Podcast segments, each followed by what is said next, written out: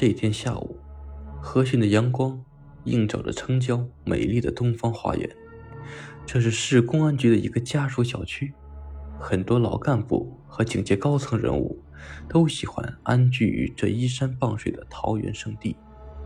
霍老局长的家在新四栋最上层的七零八室，由于大楼是新盖的，靠上两层只有他一户。下午四点半。小区物业的钟点工小丽，揉着被巨响震痛的耳朵，带着清洁用具，准时按下了霍老局长家的门铃。大门却没像平时一样友好的打开。小丽想，霍老可能午时睡过了头。她掏出物业备用钥匙，打开两层厚重的铁门，进了屋子。灯没开，厚厚的窗帘都拉上了，显得偌大的屋子。一片漆黑，小丽从屋外进来，眼睛一时没有适应。她关上门，走进客厅里，叫了声“霍局长”，没有任何反应。黑暗中，她突然有种很飘渺的恐惧，似乎周围有鬼魅正漂浮在身边。她眨眨眼，无意间转头，发现黑暗中自己身边竟无声无息地站着一个人。谁？小丽被吓得大叫一声，她定神细看，原来只是一面镜子。小丽松了口气，眼睛渐渐适应。只见从书房的门缝里透出淡淡的微光。小丽推开了门，昏暗的房间只有盏小台灯亮着。原来霍局长在这儿。他身穿警服，背对着小丽，坐在书桌前的摇椅上。局长，怎么不开灯啊？小丽边拿打扫工具边问，可没听到任何回应。小丽冒出了不好的预感，她颤抖的慢慢靠过去，看到局长的头仰着，苍白的脸在灯光的侧影下显得异常恐怖，大张的嘴咬着把手枪，鲜血溅了一地，血红的眼睛正死死盯着小丽。他已经死了，恐怖的尖叫声划破了宁静的暮色。接到报案后，市刑侦队队长高健带着助手林雪，晚饭都没吃就赶到现场。由于案发地点非常特殊，现场已经被大批全副武装的警察、警车团团围住。他俩在此起彼伏的警校声中进入了大楼。不一会儿。休假的王副局长也带人赶了过来，现场保护的很好。警察在书桌上发现了一封打印好的遗书，内容是：由于老伴去世，子女又远在国外，加上马上就要退休，离开挚爱的警界，老局长无法忍受孤独失落的痛苦，饮弹自尽了。屋里的每一个细节都被仔细检查过，钟点工。进书房时，只有台灯朝尸体开着，其他并没有什么异样。经检查确认，凶器是霍老的配枪，但家里也少了颗子弹。枪上只有死者的指纹。高健检查了电话留言，前面都是死者子女从国外打来的，只有最后一个留言较为特殊，是一个叫陈志的医生，内容是。由于有突发病人，所以约诊可能推迟一个半小时，请霍老见谅。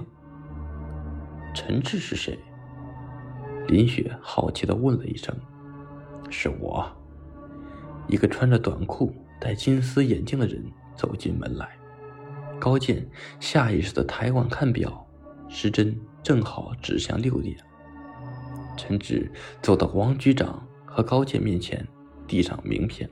然后问局长先生：“请问发生了什么事情？”王局长向霍老的尸体努努嘴，陈志顿时露出惊讶的神情。他走过去，朝那具面目狰狞的尸体看了一会儿，才慢慢说道：“子弹是从上颚进入，后脑勺下穿出的。我是个医生，需要我开一份死亡证明吗？”王副局长朝死去的上司瞄了一眼，向高健和陈志发问：“你们能肯定老霍死于自杀吗？”陈志审查一番后，自信地说：“可以。”高健扫了陈志一眼，非常谨慎地发表自己的观点：“从现场的密室状态、尸体死亡的姿势和凶器分析，确实很像自杀。但，哎，行了行了，确认死因就行。”王局长向高健摆了摆手。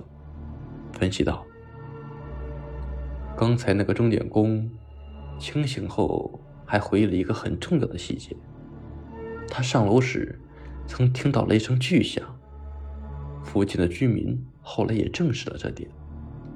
警用手枪音爆很重，可以确定那就是自杀的枪声。而且在上楼途中，钟点工没有遇到任何人。要知道，这半片楼……”只有一条楼梯。听到枪声后，执勤警察和保安还对整个小区进行了封锁检查，没发现任何可疑人物，所以这是一起自杀事件。陈志作为现场的第一目击医生，他开了张死亡证明，但是由于没带章印，他表示明天亲自送到警署里。王副局长点了点头，表示宣布结案。并吩咐手下赶紧运走尸体。等一等，高健唰的站了起来，走到王副局长面前，严肃的说：“不能结案。凭着我十几年的经验，这个案子有很多疑点。”王副局长凝视了高健良久，语气低沉的反问：“高警官，现在外面聚集了大群的记者。”你要我怎么和他们解释？说在戒备森严的公安家属小区里，凶手瞒过了所有优秀探员的眼睛，轻松将警察局长杀害后，又完美伪造了现场，然后神不知鬼不觉的插翅而逃？还是说这儿发生了密室杀人的幽灵事件？年轻人，你太幼稚了！哼！说完。